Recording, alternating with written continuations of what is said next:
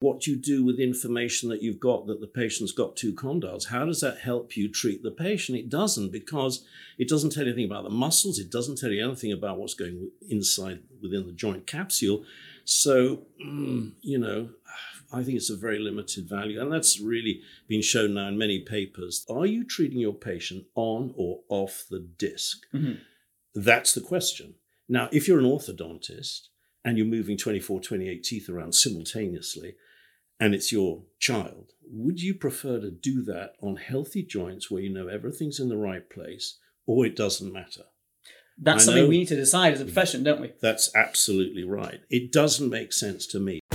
Welcome to the Protrusive Dental Podcast, the forward thinking podcast for dental professionals. Join us as we discuss hot topics in dentistry, clinical tips, continuing education, and adding value to your life and career.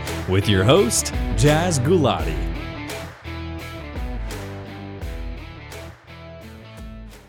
In this episode, I'm joined by Dr. Patrick Grossmann. He's now retired, but he treated TMD for 30 years. He was an orthodontist, and the way he treated it was an orthopedic approach. Now, I've learned from Patrick, but I've also learned from lots of other great clinicians, and some of the things that were said on the podcast by Patrick, I disagreed with. So you'll see me interjecting now and again, but I disagree with respect because I feel as though TMD, especially with the lack of clear guidelines and evidence available. I mean, long term, high quality data. I mean, if you look at all the systematic reviews, they all say we need better quality data. I think there's totally a place for all the things that Patrick says in the episode and his treatment philosophy. It's nice to understand it, but I also offer some alternative opinions. So it's up to you as a clinician to make up your mind in terms of which camp you want to follow and what aligns best with your values, your patient's values, and your clinical experience. Hello, Protruserati. I'm Jaz Gulati, and if you're watching this episode, that means that Patrick Grossmann kindly approved it for publish. I felt like I had to interject at certain points to, to give my viewpoint. And whilst I hope that served the listener, I do understand that this was a very heavy TMD topic. It can get very confusing. I definitely wouldn't have understood this episode very well as a young dentist, but to get the exposure is really, really good to this kind of stuff. And the more seasoned clinicians who are into TMD, I think this one, you're going to be really, really finding this one very stimulating in terms of the, the different facets the conversation goes in and the, the both the beauty and the frustration of having so many different treatment philosophies. The protrusive dental pearl I have for this episode is my history form. You can totally just download my full history form that I send to all my patients before they come to see me for a TMD consultation. You'll appreciate how much detail I like to have even before the patient sits in the chair. If you're a premium subscriber, you can just scroll below and you'll see the PDF there. But if you're not a premium subscriber yet, I found you a way to access it. You can go to protrusive.co.uk forward slash TMD history. That's TMD dash history. That will take you to my history form for patients. And of course, I'll put the link in the show notes for YouTube and Spotify. Before we dive into the main episode, I just wanted to thank Patrick Grossmann for inviting me into his home to record this. I've been on some uh, training with him and I appreciated the what he was saying was very different to what I'd been hearing or reading in the textbooks and some other great people that I follow. And so I, I like the fact that I've got so much exposure from various different clinicians and various different camps. And, and it's all really forming part of my journey in trying to do the really best I can in TMD for my patients. And it's with great pleasure that I'm able to pass this on to you guys with this very insightful conversation, which has a few twists and turns along the way. This one might need a, a, a couple of uh, commutes to actually finish, but I'll catch you in the outro. Dr. Patrick Grossmann, it is my great pleasure to welcome you on to the Protrusive Dental Podcast, a rare face to face one. How are you? Thank you very much. I'm very well, and a happy new year to you. Thank you so much. Happy New Year, everyone. Uh, this is going to be quite an important episode. Now, you have been someone I've looked up to as the the you're not gonna like. okay i'm gonna change my term i've been very careful uh, uh, the terms i use but someone who's got a lot of experience in treating uh, lots of conditions you know you're an orthodontist by training right yes correct and then you took a liking because i was at your live lecture that you did and you talked about your journey about what inspired you to go into the realms yeah. uh, of temporomandibular disorder. Yeah. So, for those listening, just give us. Um, I've given a little bit of an introduction already in my intro, but just tell us about what got you into this field. Well, it's fascinating, really. I, I qualified back in the mid 70s and uh, studied and got my diploma of orthodontics here in London. And then I went to Germany, where they were doing a lot of work on dentofacial orthopedics. And I spent time there. When I came back, I dedicated myself to orthodontics and went to every course that I could find. And I went one Saturday to a, functional jaw orthopedic seminar at the Thistle Hotel down at the Tower of London. It was a Saturday, and, and this is like functional appliances. And only functional appliances. Yeah. And everybody was anybody was there at the time. You know, John Mew and uh, David Tobias and uh, Hans Iron, lots of other people. And came five o'clock, and I was really getting tired. And I thought, well, I'd really like to get out and go and have a drink. And on the stage comes this huge guy, American guy, and he puts up a slide of a patient who could barely open their mouth, clutching their face. And he said, This is a patient in pain who needs orthodontics. How are you going to treat them? And mm. everybody said, Oh, no idea. You know, send it to the oral surgeon or whatever. And then he said something really interesting. He said, How about if you could treat this patient for their limited opening and their pain and then do the orthodontics? Anyway, the rest of the lecture, I was spellbound. It was one hour. And it was at that time, it's one incident like that that made me realize all the years of orthodontics are great, but orthodontics is only a means to the end, it's not the end. And in a way, once you see the truth about something, if you're honest with yourself, there's no going back. And so now I realize I'm going to have to change everything I learned. And that also included the idea about early treatment as opposed to waiting till all the permanent teeth have erupted. So that was another huge step. So the practice became one which was dedicated to early treatment. Now, we will be talking about that. So we're, yeah. we're kind of splitting into two. Uh, in this segment, we'll, we'll, talk about TMD, the management, sure. etiology, yeah. what perhaps out there which you feel is against your philosophy. And then I want you to uh, share your philosophy with the world. But then uh, another part two, we'll talk about interceptive, because I did do one recently with an American dentist and she was brilliant.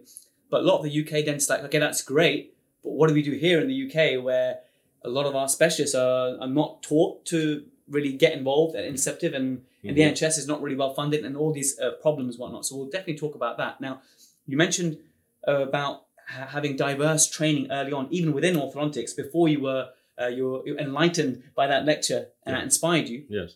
In the years of training in orthodontics, mm-hmm. how much emphasis was was put on actual the joint diagnosis and, and TMJ health? Virtually nothing at all virtually nothing at all. Uh, my eyes were only open to this from this lecture by Dr. Brendan Stack back in the late 80s, early 90s. And since then, you know, I just had to really spend a lot of time in the States uh, on a yearly basis with him and with others, um, really studying uh, how to treat the TM joint uh, as well as the orthodontics that goes with it, because there are different techniques that are needed once you've uh, corrected the uh, internal derangements. So very little was taught here. There was a little bit done here, but not in a way that made any intellectual sense to me. So really, until I studied with Brendan, none of the philosophies really made sense to me as to how to treat. And uh, he he came up with this uh, orthopedic approach to treating TMD. Uh, he founded the American Academy of Craniofacial Pain back in 1984 85. And so he was right there at the inception. Also, of course, in the mid 80s, uh, MRI scanning came in for the TM joint, although it was, uh, it was developed earlier, but only for TMD was it available in the mid 80s. So, this is the way that we moved uh, the, the subject forward from an orthopedic point of view. Now, you mentioned, Patrick, that in your orthodontic training there wasn't much uh, available. In my restorative training, there was, but it was basic. But I think it's important for anyone who's doing tooth wear cases or changing the vertical dimension to have a really good understanding, or at least know the red flags, know that, okay, I should not proceed. And the way I see orthodontics is full mouth rehab in enamel, right? That's orthodontics. And therefore, what got me into the management of TMDs is learning to assess the health and get a, di- a joint diagnosis, whether it's safe for me as a restorative dentist to continue and to do my orthodontics, because I, I, do orthodontics as well, uh, not to the level that you ever did, but uh, GDP orthodontics. Uh, and before I could continue, I needed to know what the joints were like. And that, that spiraled into me actually helping patients with their TMDs.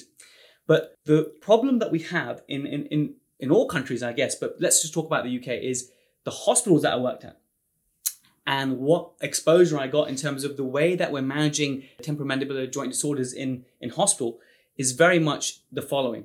You take history, you take an OPG for whatever reason, because everyone just gets an OPG, which even yeah, which you know we know that that has limited value. It's not that it has no value, but limited value. MRIs are definitely a, a distant thing in, in, the pecking order, you know. And then usually, no matter what the diagnosis is, well, firstly, the diagnosis is usually TMD. There's no subset. Is it myogenic? Is it capsule? Which we'll talk about here because they're, they're, they're managed differently. And because there's no accurate diagnosis, everyone just gets a bite raising appliance. That's like the first tick box, mm-hmm. a soft bite guard. And then some of those will get better. And then those remaining ones, oh, let's go for Botox, let's go for this. If you accidentally or happen to fall in the hands of someone who actually is confident will know what they're doing, and then the, the problem we have is that there's so many different philosophies, and mm. then patients get confused. Mm-hmm. No, I totally understand that. I, I think that's a it's a really hit and miss approach. This uh, way that patients are treated uh, in the hospital system, but you know there are difficulties in the hospital system and within the NHS. So I understand their limitations. I think that what you said just earlier really puts the case in perspective, and that is the diagnosis. How can we treat unless we have a diagnosis? I mean, if somebody comes in with caries, you don't give them paracetamol. You try and find out what the cause is. And with any aspect of dentistry, you're really trying to delve in to find out where does this come from or what you know what's the cause, and then we can treat it. So the idea of trying this and it doesn't work and then trying that, that I think has got the treatment of TMD a really bad reputation, not just here, but also in other parts of the world. So from my point of view, I totally agree that you need to take a history. Uh, I don't agree about taking uh, an OPG as a routine uh, Let, procedure. Let's just talk about that a, a second, because some dentists are trained that okay. Yeah. Some most dentists that I know, they get a little bit panicky when they see an emergency TMD and they, they don't know what to do. They yeah. just t- they they default to an OPG because they okay I can see the condyle and they usually then. Yeah. don't really notice anything. So why should we stop taking routine OPGs? Uh, I think everybody who treats a lot of patients with TMD and has an experience in it will tell you that the OPG just tells you that the teeth there, there's bones there, and there are condyles there, but it actually only tells you about the hard tissue. And the whole problem with musculoskeletal disorders, of which TMD is one, is that we need to image the soft tissues. Now, if you go to any orthopedic physician or surgeon, the first thing they do with a bad shoulder, neck, or an ankle, or back, or whatever it is, they don't take x rays, they take an MRI scan because the modern MRI scan not only shows the soft tissue, but by taking different images, you can also get a very good idea of the bone.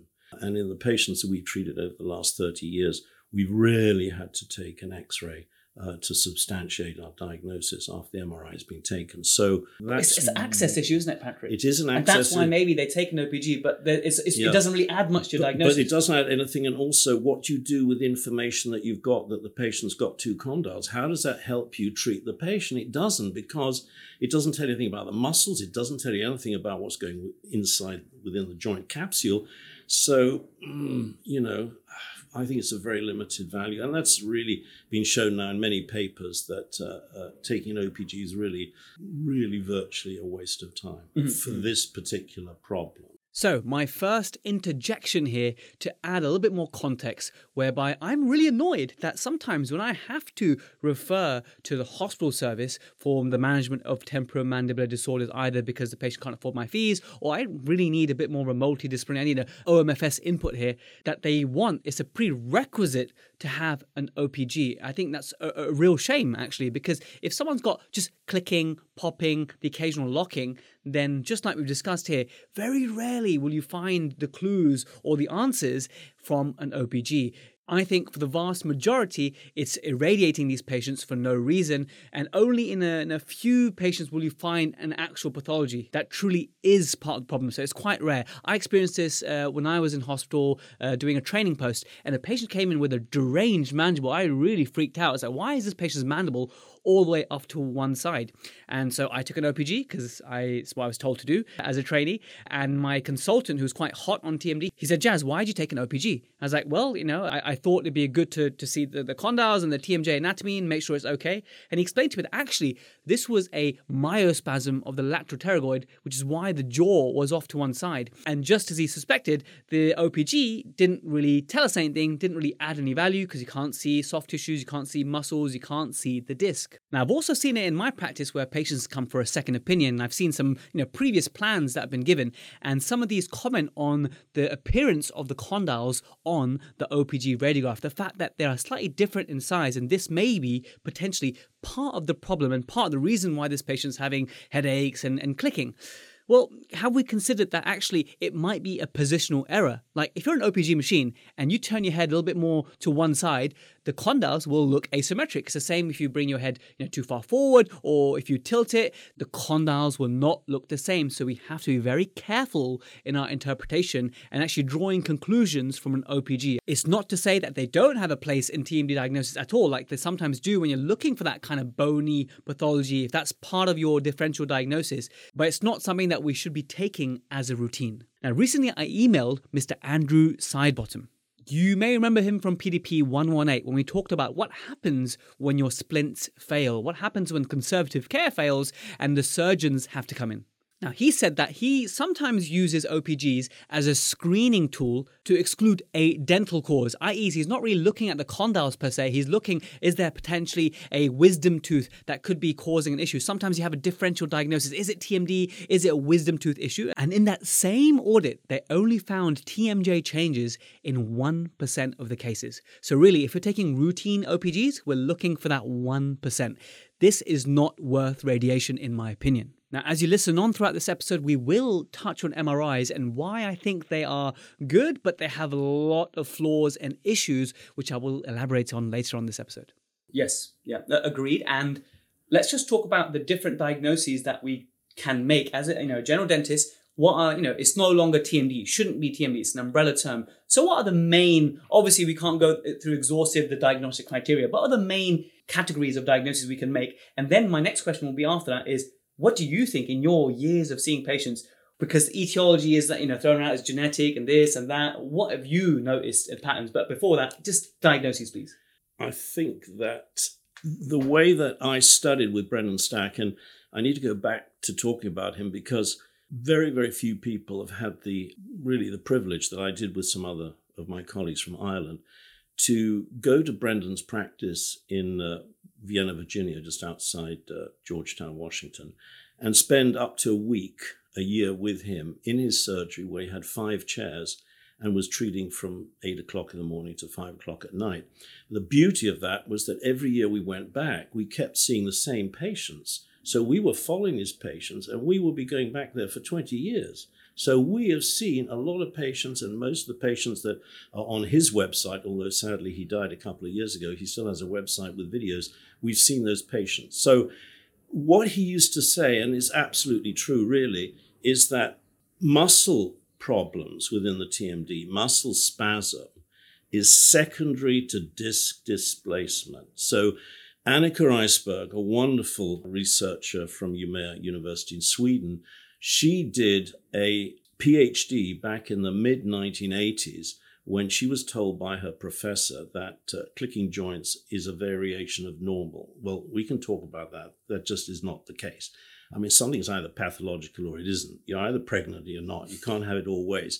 So she did an EMG study to show that every time the intra-articular disc was displaced, the muscles in and around the joint, temporalis, lateral pterygoid, mass, all those muscles that she measured, went into spasm. Every time the disc was back in its correct position, the muscles were relaxed. Mm-hmm. Now you'll begin to see how I am thinking about treating mm-hmm. patients. I'm not treating muscles mm-hmm. because I know muscles are responding to some other problem. So all joints are straddled by skeletal muscles. So, if, for example, I dislocate my shoulder, the reason I got pain is the body tries to put the articulating surfaces back into mm-hmm, mm-hmm. intimate contact so that they can function again. That's why the muscles go into spasm, get tight and painful. Would you agree that if you treat the, if you aim to treat the muscles in someone who has a combined intracapsular and muscular element, that really what you're doing is you're almost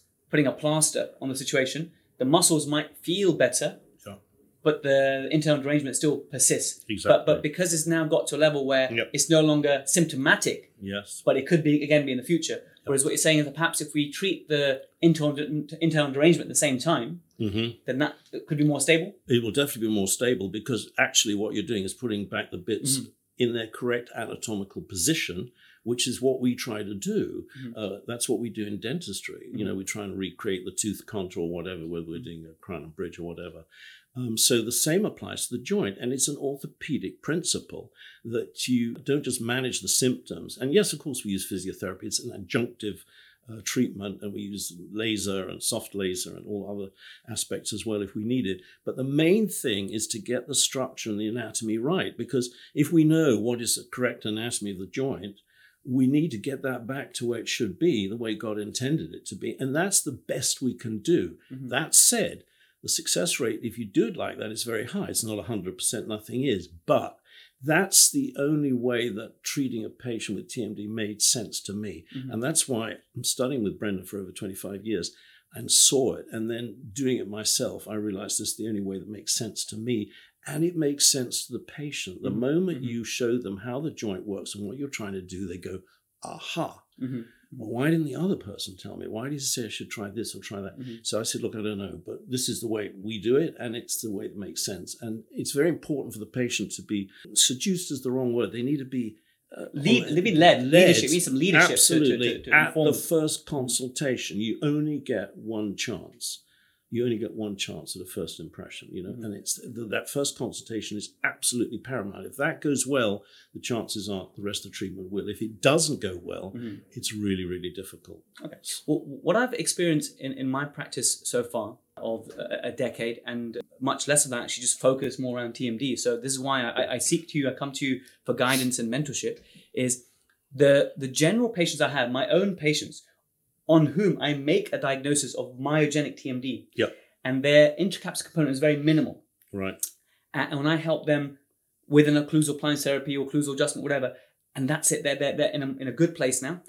But the patients I get on referral or who seek me out, they are much more in the intercaps, they're much more complex. And that's where I, I, I do believe in everything you're saying in terms of, okay, let's treat the, the joint, Yeah. get that in the right position. But to to be de- play devil's, devil's advocate with you, perhaps what uh, other people have said to you in the past is, well, if you go around taking MRIs on everyone, we know that a lot of people will have disc displacement with, or Yeah. even sometimes without reduction, with no issues at all, Yeah. which then takes you very nicely to then what do you then believe causes someone to become symptomatic, causes someone to seek care? What is the etiology of the TMD that you find in front of you? Well, uh, a lot of studies have been done, and you're absolutely right. There are some asymptomatic volunteers who, who have disc displacement and they're asymptomatic. The problem is how long these patients can be followed up. And, and there's research to show that, you know, if you have 30, in a cohort of, let's say, 100 patients and 30 have asymptomatic TMD with displacement and no symptoms, within 10 years, they probably will go on to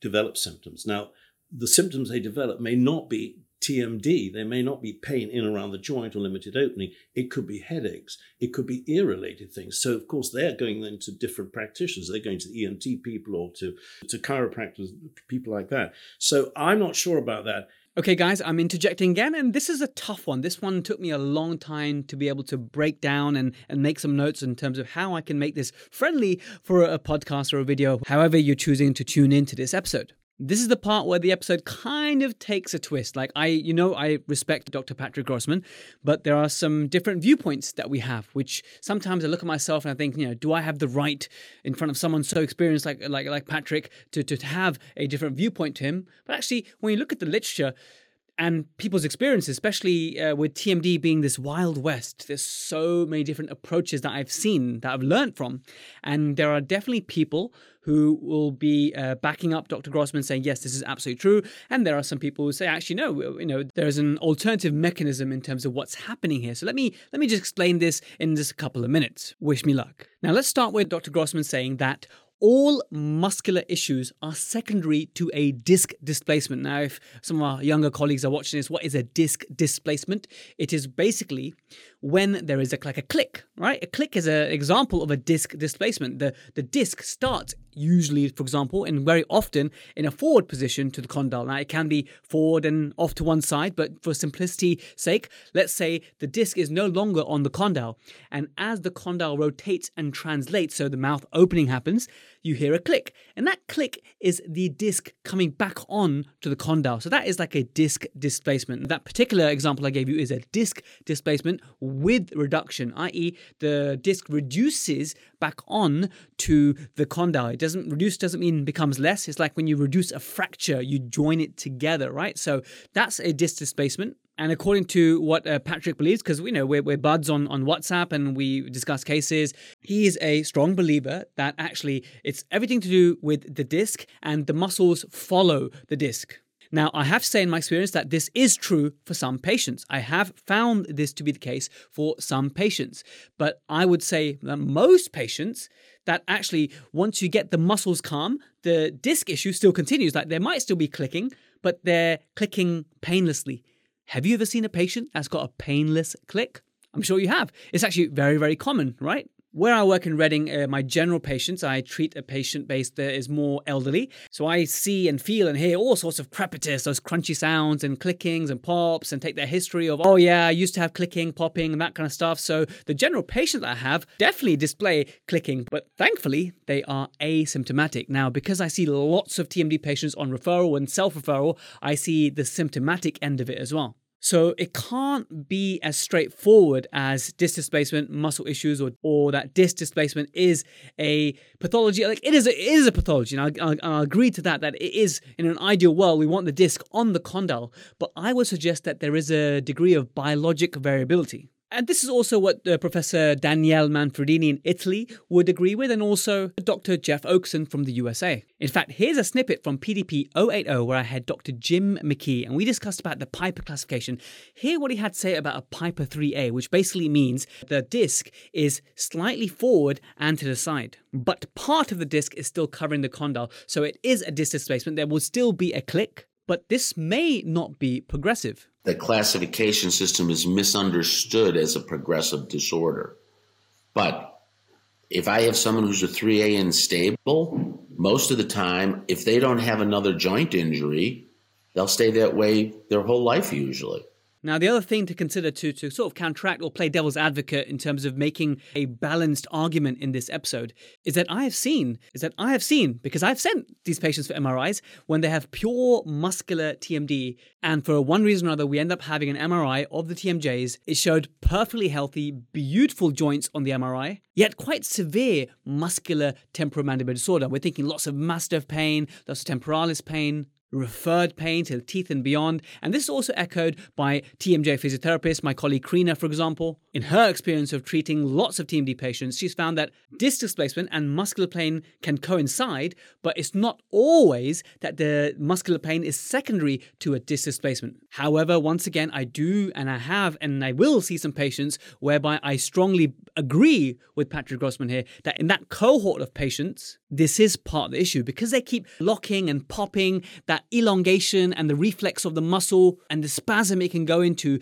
that can be part of an issue. And once you stabilize the displacement it helps the muscles to stabilize. So i don't think there's a black and white here. I think there's a gray area but i definitely wouldn't go say that all muscle issues are secondary to a disc displacement which some colleagues like patrick believe and that's totally fine and this is what we're here to discuss now, I looked at this Isberg study that, that Patrick quoted. It was with 15 patients. So, the issue that we have with the evidence base in TMD is there's lots of case reports and 30 patients, 20 patients, that kind of stuff. But we don't have the big numbers and we don't have follow ups. And there's a lot of differences in the populations and big age ranges. So, it's difficult to get good data all the bigger studies, the systematic reviews and meta analyses, they all say that we need more studies. Now, back to the Isberg study 15 patients who had signs and symptoms. Now, this EMG spike that Patrick described, this was observed in nine of the 15 patients. So, not all these patients with their, this disc displacement exhibited this EMG spike. And what's interesting is 10 months later, when 11 of these 15 patients were reviewed again, and whilst all 10 of these still had signs and symptoms now, this one didn't state in the paper whether painless clicking would, would count. And I believe that in some patients it was a matter of just painless clicking.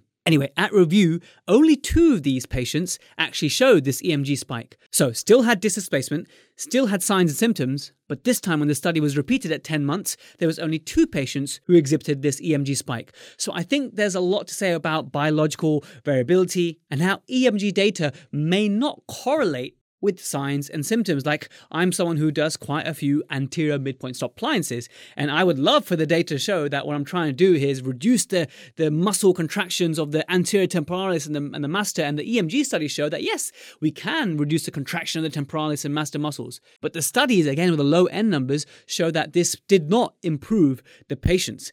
In my own population of patients where I carefully select them, I've seen AMSAs very successful. In fact, on the Splint course, loads of delegates email me all the time saying how AMSAs have changed their practice and how they've been able to help their patients with headaches and, and, and, and jaw issues that they've had for lingered for many, many years, thanks to using B splints appropriately and safely. But the evidence base would not agree with this at this moment in time. And so, unfortunately, everything we have to take with a pinch of salt. Even though my clinical experiences have said that AMSAs are very, very helpful to my patients with myogenic pain, the studies say otherwise. Which is why I also think Patrick Grossmann's uh, values are very important. His experiences are important because one third of evidence based dentistry is the clinician's experience. So we can't take this lightly. Now, this concept of variability and adaptability is something that Patrick himself just mentions in, in the next bit. What I do know is that everybody has a sort of limit to what the, the body can cope with t- till the straw breaks the camel's back. Adaptive capacity. Adaptive capacity, and that's impossible to measure. It seems to be that men very rarely, in my years of uh, practice, uh, complained of pain coming from the TM joint. They would have other issues like bruxism and reduced opening and so on, but pain wasn't one. Pain to me is also not a very good indicator of pathology. Mm, you can have a lump in the breast, it doesn't hurt. You can have a brain tumor, you don't have any pain till the rest. You can have carcinoma of the tongue that doesn't have any pain till uh, later on. to- So pain is not a great indicator. What we're interested in is pathology. What I do know is that the patients who have disc displacement with pain and other problems benefit very well. Mm-hmm, the mm-hmm. question about what you do if you're going to undertake, let's say, 20, 30,000 pound work of dentistry on patients who have internal derangement and are asymptomatic, you just have to tell them, you know, if you develop symptoms, I may have to redo the whole thing. Mm-hmm. And I've seen that in Stack's practice. People would have a full mouth rehab done and they start breaking all the crowns. And he takes an MRI and says, You're off the disc and things aren't okay. And you've got to have it all done again. The woman said, Well, I just spent 80, 90,000 pounds. He said, Well, madam, I'm sorry. There's nothing I can do. Which brings me on to one really important intellectual point that nobody really talks about. We know that there is a disc in that joint, and mm-hmm. we know where the disc ought to be Yep. from autopsy, from thousands of years of anatomy, and so on. Question now is that every dentist has to ask for himself, not just an orthodontist, is does it matter where the disc is when you treat a patient? In other words, are you treating your patient on or off the disk mm-hmm. That's the question. Now, if you're an orthodontist and you're moving 24, 28 teeth around simultaneously, and it's your child, would you prefer to do that on healthy joints where you know everything's in the right place, or it doesn't matter? That's something we need to decide as a profession, don't we? That's absolutely right. It doesn't make sense to me to treat off the disc. It doesn't make sense. It's not. It's not biologically correct. Mm-hmm, mm-hmm. Whether you get away with it, it's another thing. It's up to every individual to decide what you're going to do. You know, if it's just a class one amalgam, does it matter? But if you're doing a full mouth rehab or you're doing implants and orthodontics, now that brings me on to something really, really interesting, and that is the case back in the mid 1980s of Brimm versus Malloy in Ann Arbor, Michigan, where a teenager girl went in for orthodontic treatment, had premolars extracted, had headgear, and after the appliances were removed, complained of intractable headaches and TMJ pain, and then had some wisdom teeth out as well, and hmm. everything got worse. And the case was brought against the orthodontist, and the plaintiff won about a million dollars. And that threw the entire orthodontic profession into complete uh, uh, turmoil because the argument by Witzig, who was the uh, plaintiff's expert witness, was you don't expect to go in for orthodontic treatment and come out with straight teeth but feeling really bad with lots of symptoms. And that's where it all started. And that's when the orthodontic community got together and started to find ways of publishing, which they've done very successfully. Lots of papers show that orthodontics has nothing to do with TMD. Well, you know, if you look at the That- stomatic yeah, I mean, system, orth- orth- I mean, they say orthodontics has nothing to do, but that's like saying the position of the teeth, the way the teeth meet together, has nothing to do. It's the same as saying that, right? it's nothing to do with the static occlusion. It's to do with what happens functionally and whether the mandible Or how, shifts on how, yeah, how it reaches the static. Exactly. It's not whether it's class one, class two, class three, none of that. No. It's how the mandible gets to its final position Mm-hmm. of intercuspation. and the mm-hmm. intercuspation of the final position of the mandible and the shift of the mandible will be dictated to by the arrangement of the upper and lower teeth. Mm-hmm. Mm-hmm. which obviously has a huge bearing on the on the two joints. Well, that's why I tried to to put forward the go back, you know, to, to, to first principles where we talk about the stomatognathic system, and people say, "Well, what's that?" Well, it's basically three elements that have to work beautifully together as a system, and those three elements are the two TM joints, the muscles, and the teeth. Mm-hmm. And then I have been thinking recently about, well, what is the most important part of the stomatognathic system?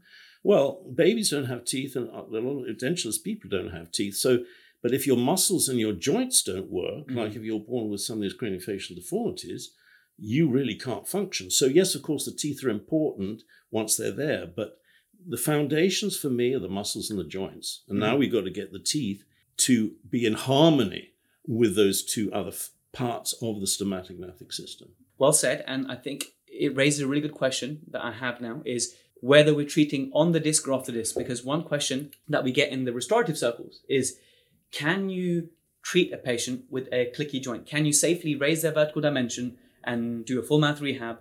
And you kind of touched on it. Well, what if they have problems later on? Wouldn't you have, wouldn't it have been better if they were on the disc and you treated them? But my, my only then there's a grey area.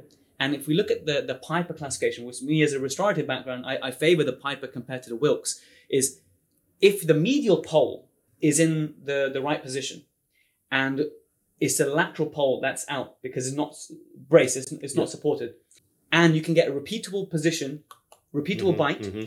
And every time you do a central relation record, it, it's fine. Is it do you do you feel as though it's a sin for a restorative dentist to accept a asymptomatic click that's been there for many many years and then proceed to treatment, or do you feel as though that patient should have that click fully eliminated and and the lateral pole in the right position before commencing major work? Well, luckily, I've never had to make that decision because I've never done full mouth rehabs. Uh, the Well, thing you have is, though, you've done orthodontics. Well, yes, I have, but um, we haven't followed those patients through long enough. I think that, that that's the answer. I mean, I don't know. One would have to really decide and tell the patient what's what, and then see what happens years down the road. Uh, would I do it? I prefer not to because if I know that everything's in the right position, then I know medico legally also I've done the very best I can. Whether you get away with an asymptomatic click, I don't know. It, it's very similar to a lot of people who say, oh, well, you can do a pull forward splint, you know, uh, to, to, to recapture the disc. And then what you do is you walk them back. And then what you do is you take it out and you, you just use it now and then. So all you've done is you've taken them from a symptomatic position to an asymptomatic position. You are now putting them back to where the pathological position was. And people say, oh, yes, but, you know, in the meantime, they formed a pseudo disc and the retrodiscal tissue and the bilaminar zone is all stiffened up and so on. But that's still, to me, a bit of a cop out. So what But you're suggesting is if you do if you do opinion. phase one and Yeah. then wean off the phase one and don't proceed to the phase two and actually bring in the teeth to the new position where the, the disc likes to be. So, guys, let's just reflect here on something very important Patrick said, which is a symptomatic patient. Okay, when you do a pull forward splint, which is type of like an anterior repositioning splint, bringing the mandible forward. So it's kind of like getting the condyles on the discs again, right? And then let's say the patient's pain goes away. Now, sometimes I'd argue, and some of my mentors would argue, that perhaps it wasn't the fact that the condyles on the disc that resulted in the pain go away. Sometimes there's other mechanisms at play. But let's assume that's what's happened. Now, what Patrick said is that when you actually take the splint away and then you walk the condyles back, so the condyles go back to their normal position, then you're putting them back in that sort of uh, symptomatic position again. Now, this may be, be true for some patients, right? But the key word here is symptomatic patient because if we do go down the phase two approach, basically, phase one is when you're bringing the jaw forward, you're trying to capture the disc, okay? And then if you stay at phase one, that means you're just holding on that splint, which holds the jaw forward, or you take out the splint and you go back to normal.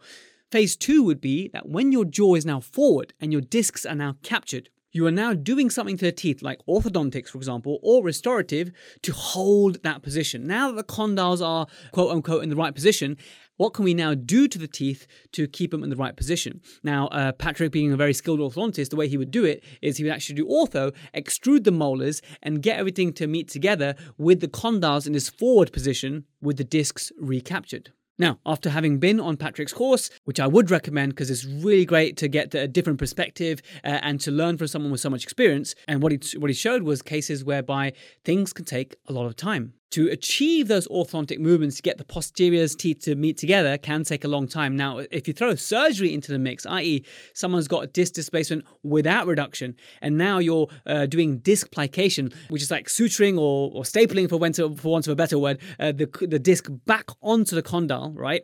Uh, and then you're doing this therapy whereby you're bringing the, the condyle into the right position, and then you're doing the orthodontics or the prosthodontics. It can cost a lot of money and take a lot of time.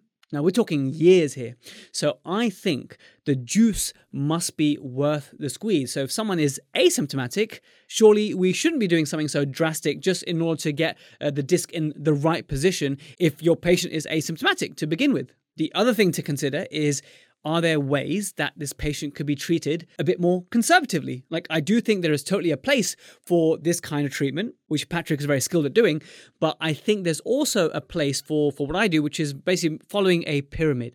Do the most conservative things first and escalate upwards. This may be a classical uh, stabilization splint, for example and relying on this pseudo disc formation, which I know that Patrick isn't the biggest fan of, but there are lots of camps that would say that actually this is a suitable way to go. So, which way you treat it, I feel like we need some clearer guidelines, some good research, because like I said before, the bigger papers all say that we need more studies, we need more trials, we need some data over long periods of time to see how our patients do, and this can be very, very tricky. One mentor I've learned with is Dr. Jamison Spencer in America, and he says that uh, for a patient to get treatment, especially if it's more aggressive treatment or irreversible treatment, they must have PDQ. So PDQ stands for pain, dysfunction, a quality of life issue. So one of the three, or all three, for example, uh, and that should be the basis of treatment. If they don't have PDQ, then why are you doing the treatment? And I, I quite like that philosophy, and I like to explain to my patients who are worried about asymptomatic clicks. The other thing to consider about pain is the more I've been learning about pain, especially the last four to five years, you really learn that pain is a very complex beast. And when pain develops this characteristic called chronicity, whereby it's been there for so long and your nerve signals are firing, even though perhaps that trauma or the thing that was causing the pain is now gone, but the pain signals still persist, and how pain is regulated by so much more than just trauma it makes me as a clinician worried about doing irreversible things in the hope of overcoming pain. Because learning how chronic pain works means that even though you can get things anatomically correct, the pain can still continue. So, the biggest thing that I advocate nowadays is something called symptoms modification. This means that I will try to do some sort of reversible conservative therapy. This could be an appliance, this could be even an appliance that Patrick would do. I would do something similar to him to first check that we get the patient out of pain. And I know that Patrick does as well. He he gets his patients, he puts them on his pull forward splint, he gets these discs reduced, and once the pain settles, then he considers his phase two, and that's the way it should be. But I guess what I'm trying to say is that I might try to do this phase one without having to bring the jaw forward, if if it's possible for that case. And it's difficult to make sweeping statements when we don't have a specific case in front of us, because each case brings with it so much variability, is what I found. But if there's a way that I can use a splint that is perhaps permissive, like like a stabilization splint, along with some physio or an AMSA if it's appropriate for those kind of patients. And if you can improve the patient scores and get rid of that P, D, and Q, then perhaps we can avoid that phase two and persist with the regime that has modified the symptoms. The other thing that I've just remembered that Dr. Jamison Spencer taught me is that when you bring someone's jaw forward and you try to get the condyles back on the disc, the way he famously says it is that it could take a peanut on a salad to undo all this hard work. So, how stable is it long term? Well, this is why the uh, anterior repositioning splints data is a little bit worrying that actually the stability of that position long term may not be so good. What Patrick argues that actually, if you do that therapy and then follow it up with the orthodontics or the phase two to try and keep that jaw in the forward position, then that might be the secret sauce to getting higher success rates and, and more stability. But I personally have not seen this long term uh, successful data whereby phase two has been carried out and we've had good stability at five years or 10 years. Now, when you look in some studies, especially from this textbook which I'm holding, those of you watching the video, those who are listening, it's uh, Jeff Okeson's Temporomandibular Disorders and Occlusion, uh, edition 8.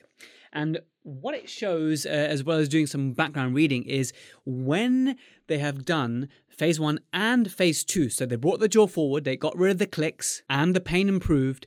And then they did the orthodontics or the prosthodontic therapy or the occlusal adjustments to keep it at that new position.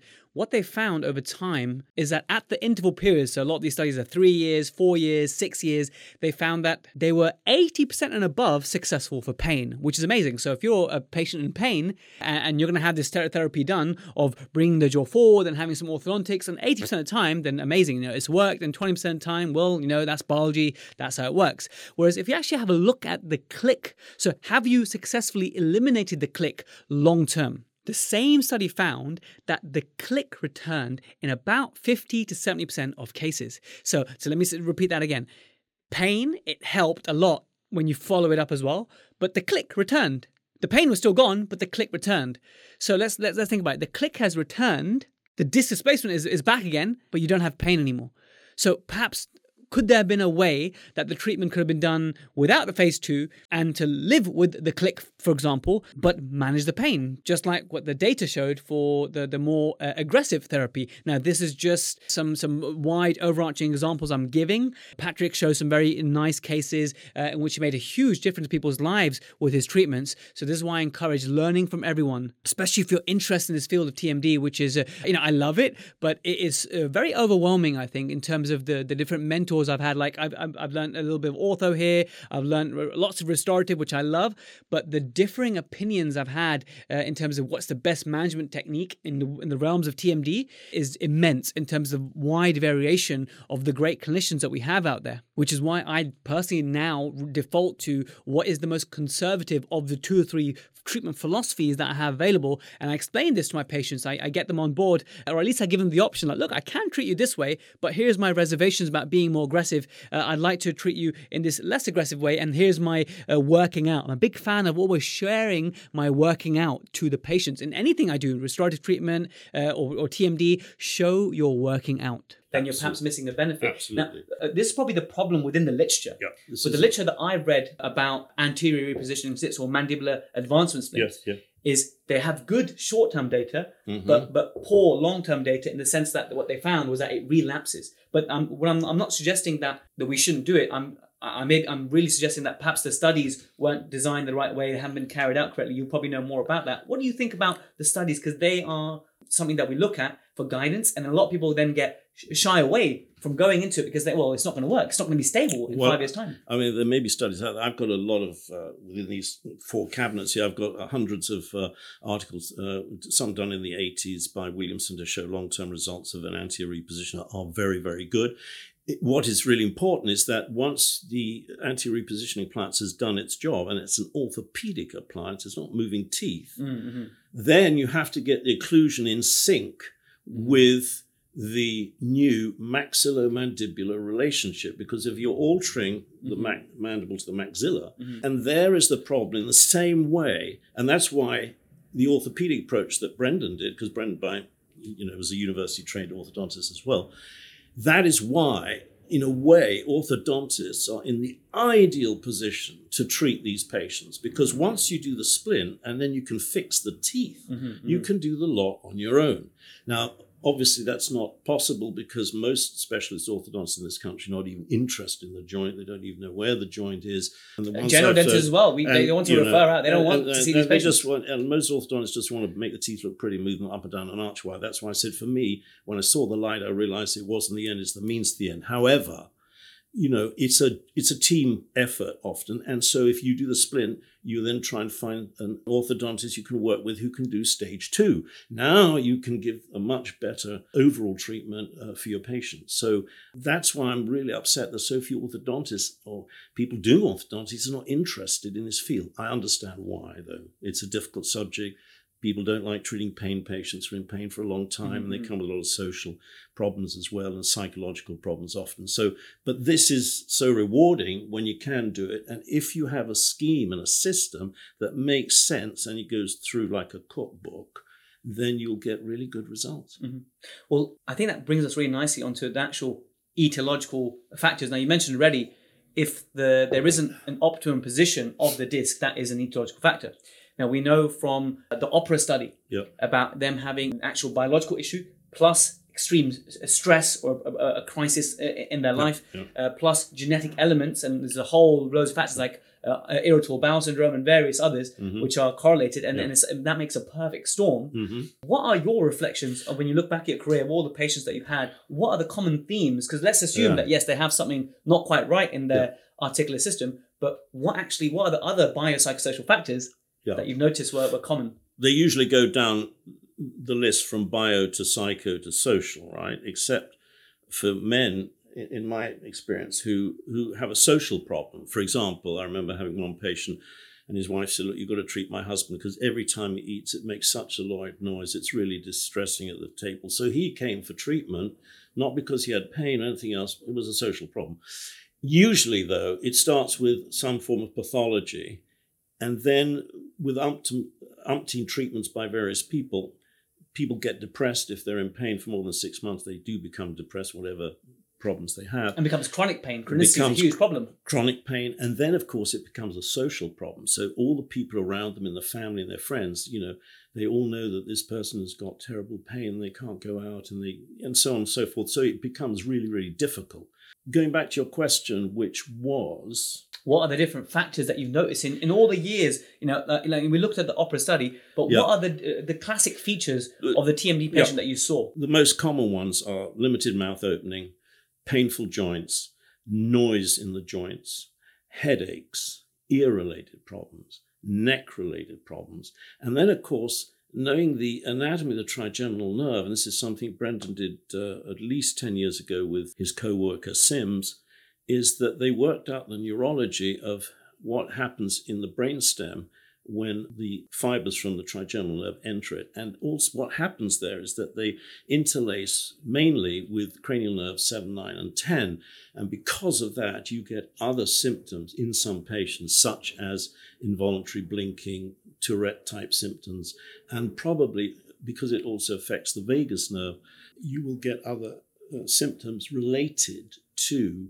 So, for example, ir- irritable bowel syndrome. So, so mm-hmm, I think mm-hmm. they're all related to this. Trigeminal is an extremely complex nerve, and I'm not sure we know everything mm-hmm. about it. But a lot of the vessels are innervated in, in, in the cranium by fibers of the trigeminal. So it is hugely drive symptoms, hugely. But but with all the symptoms and the signs that you saw, when we look at why that patient, what happened within that patient that led to them to become symptomatic compared to to very many other people who may have the same sort of joints, skeletal factors, Yep. occlusal factors, but they didn't become symptomatic. Uh, stress was that a common? stress is one, obviously, and, and, and parafunction, I'm Mhm. sure, plays a huge role.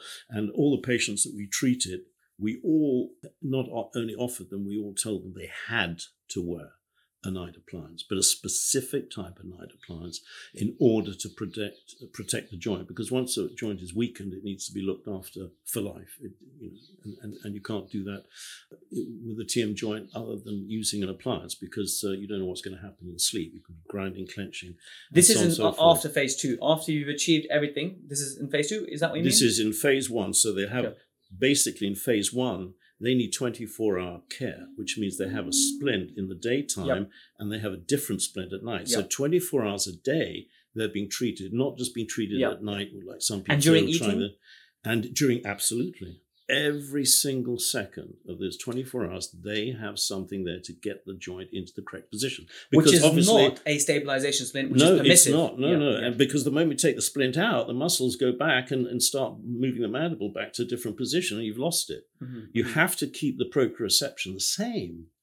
And that's what makes a successful case, in my view 24 hour care. Mhm. And then after stage two, when they've had the orthodontics done to get the uh, occlusion in sync with the joints, they get another nighttime appliance for life. to uh, protect that that weakened joint. Now, what does that nighttime appliance after phase two, the protective one. What does that look like? What can you describe it? It's basically a bimaxillary appliance, so it sort of looks like a bionator, but it isn't. It was the one I used was developed by a guy called Ralph Garcia down in Florida, whose practice I went to see, and it's absolutely magnificent. Basically, what it does is it holds the maxilla and the mandible in such a position that you can't clench, you can't grind, you can't move around, you can only open and close into this thing, right? It doesn't alter the occlusion in any way. It's got a labial bow, and we've made some modifications to it over the years, and it works really, really well. Studies have shown that when what Ralph did was very interesting. So he took a patient and put them into a sleep uh, study and, and monitored all the EMG recordings of the muscles, and then put the same patient back in with the appliance. And lo and behold, there's virtually no muscle activity. So we know that once the joints are in the right place and you put this appliance in, there will be no muscle activity, Mhm. very, very little. This is why Yeah. when patients came to me with a box full of appliances, said, "Well, I've got this one I had at night, and somebody ate them. Maybe another one. I've got a Michigan and this and that." To me, it doesn't make any sense because if we look at it logically, a Michigan splint is made with so-called perfect idealized occlusion. Mhm. But if one joint is in and one joint is out, how can that make any sense? What's Mhm. the point of having an ideal occlusion on joints that aren't, you know, where one is breaking down, one isn't? That's the first thing. The second Yep. thing is it doesn't stop the mandible moving. And so the muscles are still moving at night. You need to get that under control. Okay. And that's why we use the double appliance. I think with the stabilization, the, the background uh, dentists who, who, who favor this appliance, they are thinking that they are working within. It's sort of the, the bite records are taken within centric relation. Yeah. In your armamentarium, do you see it as a acceptable splint for a primary muscular patient to wear at night? Well, it may well be. I've never done it. I've always used the double one because I feel I have much more control Mhm, mhm. and the patients tolerate it incredibly well. In fact, I say to patients, for me, the night appliance, which is called the Garcia, after Ralph Garcia, is like olive oil is to Jamie Oliver. You cannot, I couldn't run the practice without that, like a cook can't work without olive oil. That's how important it is, and patients smile and so on. They accept it, they wear it, they're fine. Okay, very good. But your other appliance may also be very effective. It's just I don't have any experience with that. I, I- no, I appreciate that. I'm just speaking uh, on behalf of most classically Yeah. trained uh, restorative dentists who who favor the, the stabilization splint. And, and I I feel as though in my training, it Yeah. was very much like, you know, when you, you learn the soft bite guard, Yeah. the bite raising appliance, and then you figure out a lot of patients come back worse. Yeah. Uh, and, and I've got a history, loads of patients in that in that way. And then uh, I went through a phase of giving everyone a stabilization splint. Yeah. And then I realized that okay, whilst it's helping some people, and the, the, silliest thing I did was give the stabilization splint as a protective appliance Mhm. because the patients were asymptomatic and their compliance was very very low with that uh, appliance, and therefore they didn't have that driver within to wear it. And then I went all the other different types of appliances. Now I'm very much okay. What is their diagnosis? How can I best treat that individual diagnosis with the different splints available? And that may be a mandibular advancement splint, a Gelb appliance, which I do now as well. Mhm, mhm. That's taken me years, and I feel as Mhm. though uh, dental school doesn't offer offer you that. You need to really invest in lots of uh, education. And sometimes I feel, and I worry about this, Patrick, and I need, I need your guidance in this. That sometimes I feel as though what I'm doing is if a if the patient takes one of my splints, similar to the ones that you you know your one that looks like a bionator, Mhm. and takes it to a restorative consultant or an Mhm. orthodontic consultant in a hospital, Mhm. They'd be like, "What what is this? Throw it in the bin." hmm Well, that's because they don't know better. And so I'm how do how do we create an environment where we can all grow t- t- together? That's well, the big well, problem. Well, one of them is is the EMG study to show how the muscles are relaxed, and that's a fact. And we give out a hand a, a sheet, a handout sheet to patients to show them this is evidence based. This is not my feeling or my opinion, or I think this should work or that should work. This is evidence.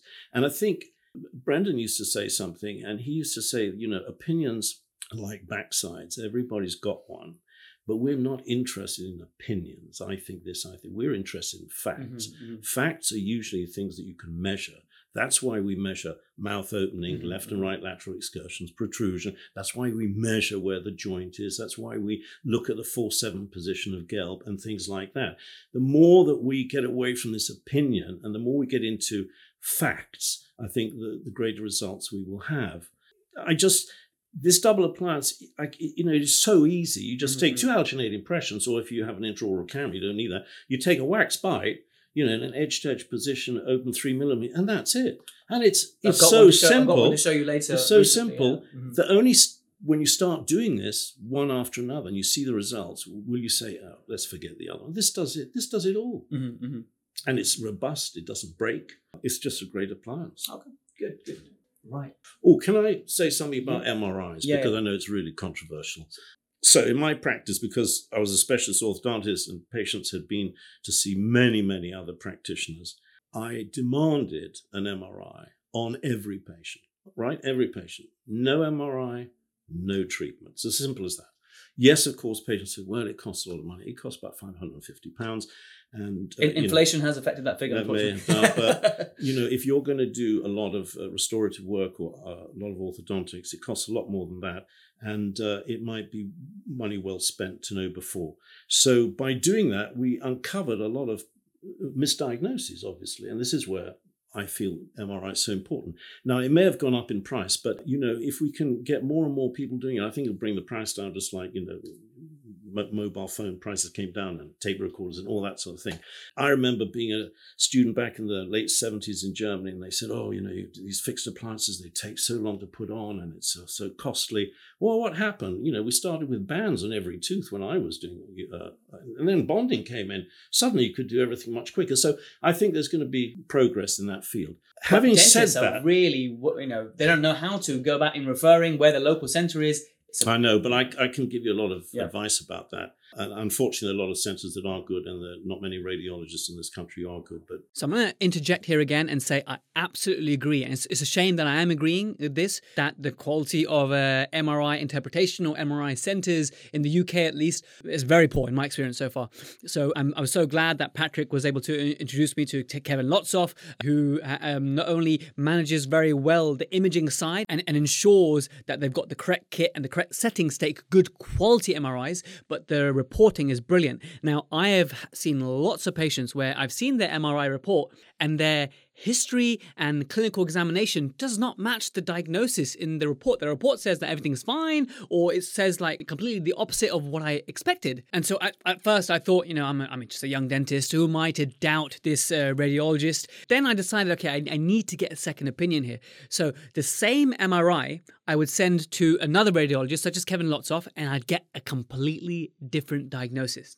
Which for, to me was like, wait a minute, these are images you know, how can there be any variability? And I learned that actually there is a big difference in, in, in terms of reporting. I also found that different MRI centers will take different quality images, which kind of makes sense, but there's a huge, huge difference in the, the quality of the images. Some images you get back which are completely non diagnostic, and the report that goes with it is completely poor. A- a- And it's a shame that has been my experience, and my patients have had to pay again for a second report to actually get the correct diagnosis when it comes to MRIs. Now, interestingly, MRIs, I've kind of yo yoed. I used to take MRIs a lot more, now I take them a bit less because I found that with me being so conservative with the nature of the kind of treatments I do, they don't usually change my treatment philosophy. And so I know Patrick's very pro MRI, and I have been uh, taking MRIs under his guidance and advice, and I'm very thankful for that.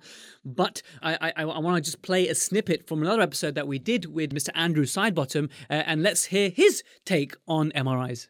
probably a little controversial in my views on imaging. Um, I very rarely will get an MRI. The reason being that the MRI scanners we have in this country, first of all, the majority are 1.5 Tesla, and so you the, the views aren't that great. The radiologists are few and far between who are good at interpreting them. And when you look at the best series in the world, you know, from from the likes of the Ninth People's Hospital, um, Chi Yang's unit in China, even there, the accuracy of diagnosing a disc tear is about 50%. And so if you base your surgical intervention on your MRI, 50% of the time you're going to be wrong. So, yes, I echo the part whereby you have to be very careful in terms of who is reporting uh, on the MRI and actually which center you have the MRI done. So, for the vast majority of clinicians and patients, access to the right type of MRI and the right type of report is not going to come by very easily.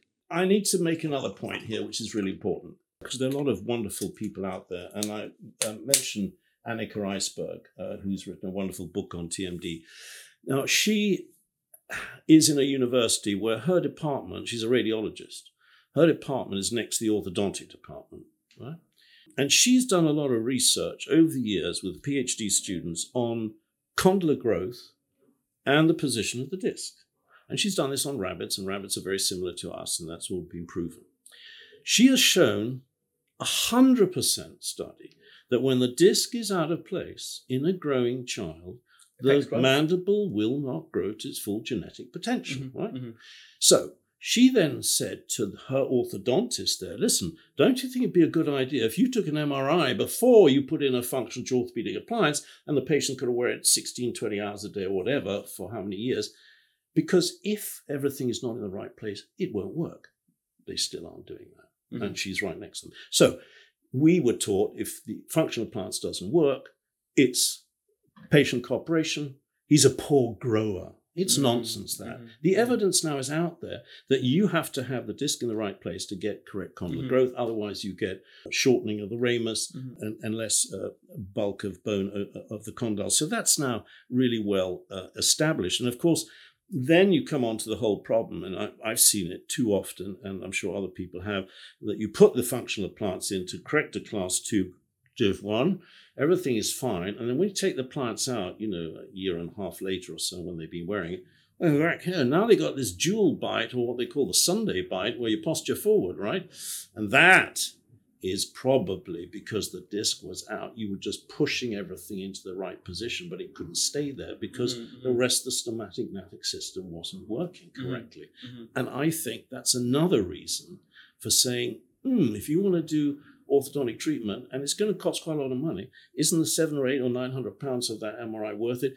Given this is research done, which is now evidence based, and you mm-hmm. can't get away from it. It's not her opinion. This is a fact just interjecting to say that I think it's brilliant what's been said here uh, about the influence of the disc in, in, nurturing the condyle and actually getting proper growth. Now, listen to this snippet from PDP 080 once again because very relevant. Listen to what Jim McKee has to say about the exact same thing that Patrick has just mentioned. When you ask the patient, they've been clicking for 20 years and they don't have any bite problems. In a case like that, I'm going to monitor it. There, there is one asymptomatic click, though, that I would say that we should pay more attention to and that's in the growing female. If there's a 12 year old, 13 year old, 14 year old girl with an asymptomatic click that doesn't hurt yet, to me, that warrants further investigation. Only because many times pain won't develop till the mid to late teen years. And many times those patients are patients that have displaced discs and aren't growing and if we could reestablish that condyle disc interface with maybe some type of functional orthodontic appliance, we may be able to positively influence growth. So if it's an asymptomatic click in a very, growing patient, that's very useful to know. That's uh, that's fantastic. Yeah, uh, uh, very valid point. Uh, as I grow in this field as well, I've seen the, the value of MRIs, especially I get more and more complex patients, intracapsular issues. Uh, it's opened my eyes a lot more. And yeah, the whole incident with getting different reports from different uh, radiologists, it, it, that was really fascinating for me as well, actually. I know some people say, well, you know, you've got to stay still in the scanner for a certain period of time and this, that, and the other. We've never had a problem with that at all, and the dynamic images are excellent. So I know there's some people out there who don't believe in an MRI, but they must be on the fringe because there's nobody in orthopedic medicine who doesn't believe in an MRI, and TMD is an orthopedic musculoskeletal. There's no getting away from that. But not all centres are equipped to, mm. to, to actually do that. You need someone with a, with a special equipment to, to be able to. Yeah, you need to have the right head coils yes, and so on and so forth. So we need to get this out there. But I think the more and more people who see that they've got a TM joint problem, they've had the correct MRI, it will eventually spread. Perhaps not from the profession, but like Stack said, it'll be driven by patients eventually. It's the patients who come to your door. You know, I used to get a lot of patients, not just from uh, other healthcare professions, but a lot through the internet, which is not the way that we should be working. We should work as a profession amongst ourselves. But the patients are so desperate sometimes that all they do is they sit up at night for three or four hours and they're looking up. And we've had patients from Spain and, and all over because they're desperate. Yeah. yeah, uh, yeah. And, I've and seen that's a lot of how, last year, yeah. unfortunately. Uh, I say unfortunately because it's a shame that they've had to yeah. search dental, very specific dental terms to be able to find, exactly. find this. Exactly. Uh, I think you've we've touched on this already, which is uh, what your views on orthodontics cannot treat or induce TMD. We, just, we I think we both agreed that if you're saying that orthodontics can't treat or induce it, then what you're saying is that the way the teeth come together has nothing to do with it. But we know that that's got a lot to do with it. Any yes. any comments on, on that? I think I think mandibular movement is very important. I think the one the one factor that everybody's agreed on, even the establishment today, is the unilateral crossbite. Mm. So if the patient closes and at last minute it moves across, obviously they're not going up and down uh, and they're, they're having to shift. That has to weaken one side of the masticatory system. So that is a definite then obviously the path of closure must have something to do with it. If you have steeply inclined upper and lower anteriors, like you do in a class 2 div 2, and a distal path of closure, which you have to have in order to get into centric, you may be a bit more liable to disc displacement. So uh, what, what, and you would have seen this from doing your orthodontics, but I've seen in Yeah. my basic orthodontics Yeah. compared to you is when you give them more overjet, the mandible just comes forward. because the mandible's been trapped. The way I put it across to patients was imagine you open the garage door. The garage door is the maxilla. You've got to get the maxilla treated, and then the mandible, which is the car, can come in and be housed within the maxilla. So maxillary development is absolutely key in in all orthodontic treatment, as far as I'm concerned, anyway. I, I like the, the foot and the shoe analogy as well. Yes, Uh, yes, yes, absolutely. Okay, so I- I think uh, we've we've discussed some of, your, some of your views about orthodontics and TMD and why perhaps we both disagree that th- what they like to say orthodontists, and I, and I, and I mean that with respect because a lot of my friends and colleagues are orthodontists, and you know you you know more orthodontists than I do, is that we mean this with respect, but I think it's unfair to say the blanket statement from that study saying that you know T, Luther, I think it was Luther study? Friedy Luther up in Leeds, I think. Yeah. that yeah. that orthodontics cannot treat or induce TMD. That is yeah, I Yeah. would I would clarify that by saying I would never do orthodontic treatment and move teeth to correct an intracapsular problem. mm, I would use a splint mhm. to to correct the problem because the splint is an orthopedic Yeah. device which is altering the maxillomandibular Mhm. relationship. Mhm. The orthodontics is to fix that position. Yep, yep, yep. And that's a, a very important point. Well made.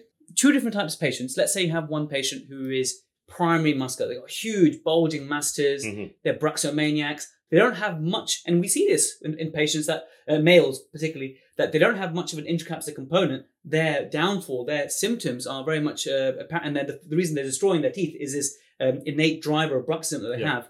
How do you treat that patient in terms of your philosophies? Okay, so I I've now come to the conclusion that all patients have a muscular component, all of them. Yep. Okay, because I'm going to go so far as saying that in the studies that one very good study done by Ross Tallents out at Eastman Dental, Rochester, New York, that the majority of patients who present for treatment, the majority will have disc displacement. Okay, so the only and people talk about you know myofascial pain dysfunction syndrome. That to me only exists if there is no intracapsular problem.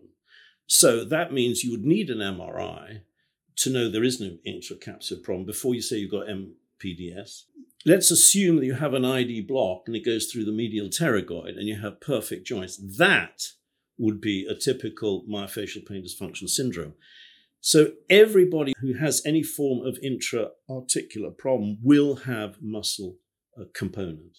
Now, yeah. uh, the thing is that since very few people are taking MRI scans and making a diagnosis of an intracapsular problem to some degree, Because we're going by clinical, you know, Yeah, we, clinical. we can't see anything. Use a stethoscope, maybe use a Doppler. yeah, I mean that that's as good as you can get. But even even even God can't tell you exactly what's going on in these joints. Imaging is the only way forward now, and everybody in the profession, I think, agrees, except for a few, that the gold standard now is an MRI, Mhm. and that's why I said we shouldn't worry about OPG films and, and X-rays. I mean, in the old days, we used to take uh, X-rays of the joints as well, but that only shows you where the bone is. It shows there may be a disc there, but it doesn't show you the disc. It shows the disc space, but that's not good enough. Mhm. We need to have as good as we can get, and some of the scans that we get today are so good that you can see on the scan a discomalleolar ligament. In was the ligament that goes from the back end of the disc into the middle ear. I mean, you can't get better than that. Mm-hmm. So, uh, for people to say there's, you know, it, it's misleading because I've heard people say, you know, when we open the joint up, it's not the same. The surgeons I've worked with, we look at the MRI before the surgery, and we've done hundreds of surgeries. They're incredibly accurate. The correlation uh, of Dr. Lotsoff's report with what the surgeons I've worked mm-hmm. with find at surgery is pretty amazing. Mm-hmm. I, I think where I'm at now and the, with, with the mentors I've had and training I've done, that where I see some, and with respect to some, some not, not disagreement, but just a different way, the perspective I see the world, is that I do see patients as being just primary muscular Yeah. with, with minimal intercapsular. And I do see other patients, and I, I, I never see patients who are just intercapsular without muscular. They, that Okay. always for me is together. Well- but I do see some who, once I give them something like a B splint, for example, Mhm. something that's permissive, something that allows their mandible to now move, I was just going to say that. Yeah. release the mandible, Yeah, yeah. and then re- reduce the, the, the strain, Yeah. and they, they do wonderful. So what I would do in that case is is fit a flat plane splint. Yes. In other words, it would have uh, uh, no indentations, which would lock the bite. It would be like an ice ring. That's so I tell the patient, I'll give you a flat plate splint. There is no occlusion on, but my teeth don't meet. I don't want them to meet because that'll tell you where to go. Let it be like an ice ring. It can go anywhere, and the muscles will unwind Yes. in the same way as rubber bands unwind. So absolutely, for a muscle myalgic problem, that's absolutely the thing to do. The worst thing to do is to give them a bite. It makes them much worse. Yes, they yeah. need to be Okay. free. Fine. No, we, we totally agree then. And then how is that different? And this is where, uh, as, as I'm seeing more and more complex patients, this is where I really come to you for Mhm. guidance is those primary intercapsular. Yeah. You've mentioned it already about the daytime splint and the Yeah, nighttime yeah, splint, right. MRI. Yeah. Let's talk about, because you mentioned that already, then what happens afterwards? Now, do you do a repeat MRI to make sure that the disc isn't, or, or maybe go back a And bit? I'll go back. When I fit the splint, the mandibular splint, and it's always, always, always mandibular. I've never fitted a maxillary splint, and there are a lot of reasons why mandibular splints are preferable for intercapsular problems. I fit it as a flat plane splint for at least one or two weeks. Why? Because I want the patient to get used to it. They're going to wear it Mhm. 24 7. They're going to eat with it, and however difficult it is, that's what they're going to do. Then, if it's a problem like a reciprocal click, and I'm going to convert that in the chair, in the surgery, into a pull forward splint, and then we'll go from there, and mhm. then we have to decide. There are other patients where the disc can't be recaptured, and so we're going to f- make the splint slightly different. We're going to fit what's called a pivot splint to start with, and that we're going to do for three months, and then we're going to go to surgery. Okay, so Mhm. my practice was hugely surgically based for very good reasons, and uh, the results have been fantastic, which we've published, as I say, uh, back in 2016. It's actually one of the longest studies in the world done. Uh, where we followed patients for 15 years. Can we share and read? And, Yeah, absolutely. um, really and, good. I'll put that in uh, and, and and there's another one going to come out, I think, fairly soon from a colleague and friend of mine, Piero Cascone in Rome, who's head of the maxillofacial unit there. He's been doing uh, functional arthroplasties now, which is similar to displication, for 30, even 35 years. Uh, so people don't do treatments that don't work, and these treatments do cost quite a lot of money because they take a long time patients would come back banging on your door if it doesn't work. It's as simple as that. So Mhm. people say, oh, well, they've gone off somewhere else. No, they don't. They Mhm. don't. They'd come back. Now, to answer your question, that's one thing, if I could have my career again, I'd love to do. And uh, with Richard Pollock, we're probably going to do this. And that is to take another MRI after we've done our stage one treatment before we do stage two to make sure that what we set out to do, we've achieved. Nobody in the world has really done that.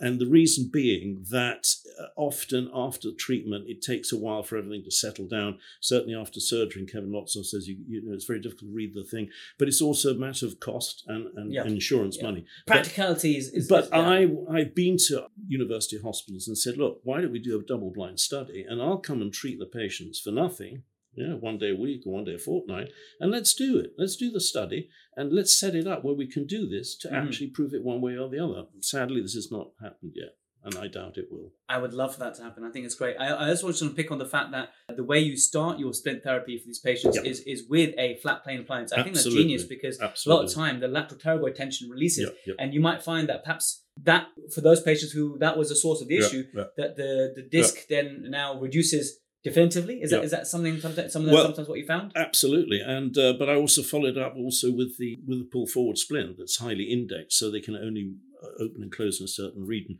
And of course, once you've done that for about, they usually wear it for nine months to a year before we do any stage two orthodontics. They can't go back to the original position. Mhm. There is no click, and they they stay there. So that brings me on to something else, which is, can you bring a mandible forward without surgery in a non-growing individual? And the answer. I think you can Mhm. to a degree. Get the Perhaps- disc in the right position, I get the think, in can, the right I, position. can, I think you can do it to something like five millimeters or so. the posterior open bites that you have Yeah, at the end, Yeah, yeah. is that due to just the fact that the condyle is now further forward and then the, the, the disc now occupies some space? Yeah.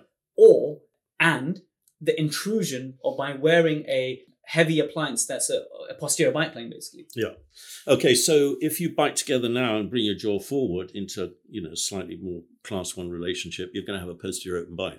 That's what I want to have. I want a posterior open bite at the end of my splint treatment. Otherwise, I haven't achieved it. Mm-hmm. So that's that's due to reorganizing the mandibular apparatus. Maximum relationship. Exactly, Mhm. absolutely. So you usually they're class two, or they usually have very deep bites, and basically In a deep bite, you probably have a larger Yes. posterior space. but what's so beautiful is by using a pull forward splint uh, in a deep bite case, by the time you're finished, you now have no overbite, no overjet. All Mhm. you've got to do is get the white things to meet. You've, you've corrected all that, Mhm, mhm, which is so simple. mhm, mhm. And how do Uh, you? but the orthodontics is a little bit more complicated, but it's not that complicated about how you maintain that Yeah. occlusal, uh, the maxillomandibular relationship. But no, teeth don't intrude. You know, we made these lower splints without incisal coverage, and people say, oh, yeah, but, you know, the incisors will over erupt and all this business.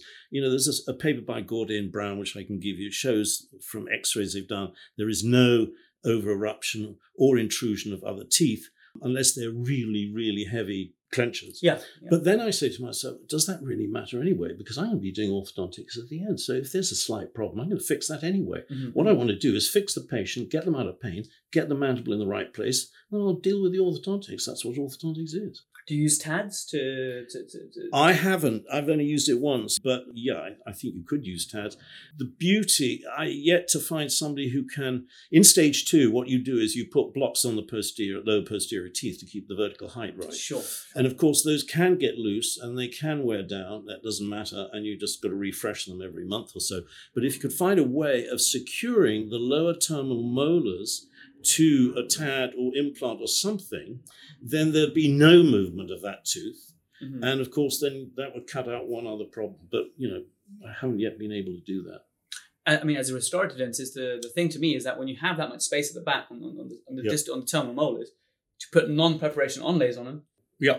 to, to actually get them into intercuspation with the opposing. So you've essentially restored that space, and then with the rest of the teeth, that's going to secure your joint position, and the rest of the teeth, you you then extrude them. Is that what, you, what you've done? Yeah, what you do is you put the block of uh, composite on the lower molars Mhm, at the mhm. right height. You then put all your lower fixed plants on. Mhm, At mhm. that time, you don't put anything on the uppers most of the time because the upper occlusal plane is usually flat. It's Sure. usually there's an increased curve of Spee in the lower. Mhm, mhm. And then what you're doing is you're pivoting all these teeth off the terminal molars. So you are extruding the teeth, but you're not extruding the teeth as such. It's like the tooth, the gum, and the bone all come up together. You Mhm, don't mhm, move the mhm. tooth out of the gum and the bone. No, the whole thing dental comes up. It's a dental alveolar thing, and you can close a posterior open bite of at least up to one centimeter. Mhm. And that's a lot. That's a lot. That's a lot. And I've done it, and I've got the slides to show that. So that can easily be done if you use the right technique with the right wires, etc., etc. Mhm. So yes, you're pivoting off the back Okay. molars. Very good. No, it's, it's good to for everyone to, to learn. Okay, what, what happens in, in a phase two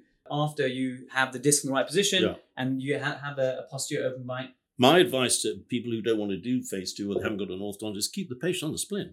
But last thing is you don't want to take the patient off the splint because they're going to go back to their pathological position. The problem then they have then, if, if they're not intercuspating posteriorly, is that, you know, I've had pa- patients tell me firsthand that their, their ability to chew has, changed or decreased. And so that's, you hmm. just has a potential disadvantage at, at keeping them Yeah. weaned at, at phase one. Well, then, you know, the answer is we need to get out there and teach. The orthodontist can easily do what I'm saying in stage 2 They Mhm. really can. I mean, any orthodontist can do it. And any general dentist who's done some fixed plants work can get into this as well. Yes, it's a steep learning curve. Yes, you may have what's called a brown pants moment, but it can be done. And it's the only way. You have to get out of your comfort zone if you want to improve. Because the other slide that I saw once was if you're unwilling to change, you've already reached your maximum potential. Mhm, mhm. So, if you want to improve your practice and improve what you can offer, you will have to have a few anxious moments, but that's the only way of learning. And uh, it's still worthwhile doing. And, you know, if there's somebody around who can mentor, like myself or other people, uh, hold your hand while you're doing it, I think it, would be really good. I think well, you'll be uh, if any orthodontists are watching, watching, listening, and they're, they're interested in this, and we'll make sure you're contactable to, to get mentorship and guidance because Yep. you know Yep. it's important to to learn from Yep. all the years of experience that you have and, and, and to share that. So that that's really great. Well, we'll put on a course which will show how to do stage one and stage two with the orthodontics with the slides and show how to go step by step through it. And it's actually much, much easier than people think. Mhm, mhm. And it's predictable. Very good. Now, those are the, the, the main questions I had for TMD before we switch gears, have a little break, and switch gears into interceptive orthodontics. There are probably some things that uh, we haven't really covered, which I'm, I'm, sure you want to just get off, uh, get out of your chest. Maybe what, what are some important messages that you want to send out to to general dentists who are watching and listening while you have the microphone about the management of TMD or diagnoses or etiology or, or, or just the the kind of complexity that we have with that? Well, I think the first thing is to get a decent history. That's the first thing to do. Uh, get a decent history. And any patient that has what I would do to start with is I would make a double appliance at night. And I think you'll see that a lot of your patients will actually improve a lot with the symptoms that they present with. And that's very simple. And the reason I say it's simple is because, as I say, it's two impressions and a wax bite, which the lab will make up.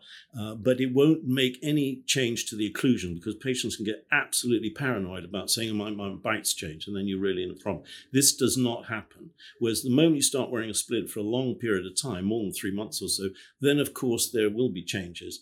And of course, this whole idea that's that, you know. More, that's more the 24 7 one. Yeah, right? The, yeah, this whole idea that you know we must do reversible procedures, which the establishment wants to tell us. You tell me any any dental procedure that is not, they're all irreversible. Orthodontics is irreversible and it all relapses 10, 20 years later a lot of the time. So, so are composite veneers, by the way, for uh, those doing composite so, veneers there as well. Any, you know, everything's irreversible. Yeah. Uh, so this idea must be, I don't know why.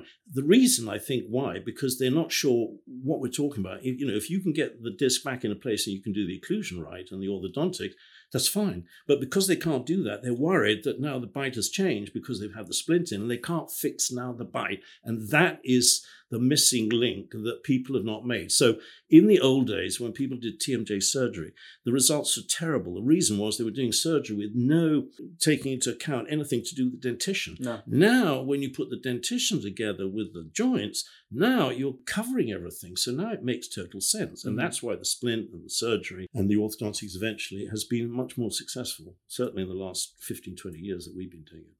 Just last question. Uh, collaboration, did you work with restorative dentists who took over the, perhaps there wasn't enough yeah. of a, yeah. a, space to, to warrant orthodontics yeah. and a bit of equilibration did the trick? Did you have those cases? Yeah, I think, you know, equilibration is a finishing procedure. It's not a treatment. So if at the end of your orthodontics you need to do a bit of a occlusal equilibration, that's fine to get everything as perfect as you can. And then you make your double appliance. Mm-hmm, mm-hmm. Yeah, I'm a big believer nowadays in the last few years that a lot of the orthodontics that is done yes, patients might adapt to what you give them, but a few little yeah, bit of finishing, yeah, little yeah, tiny bit of nanoplasty here and there makes such a difference to actually getting a nice uh, pathway of the bite and a nice even bite.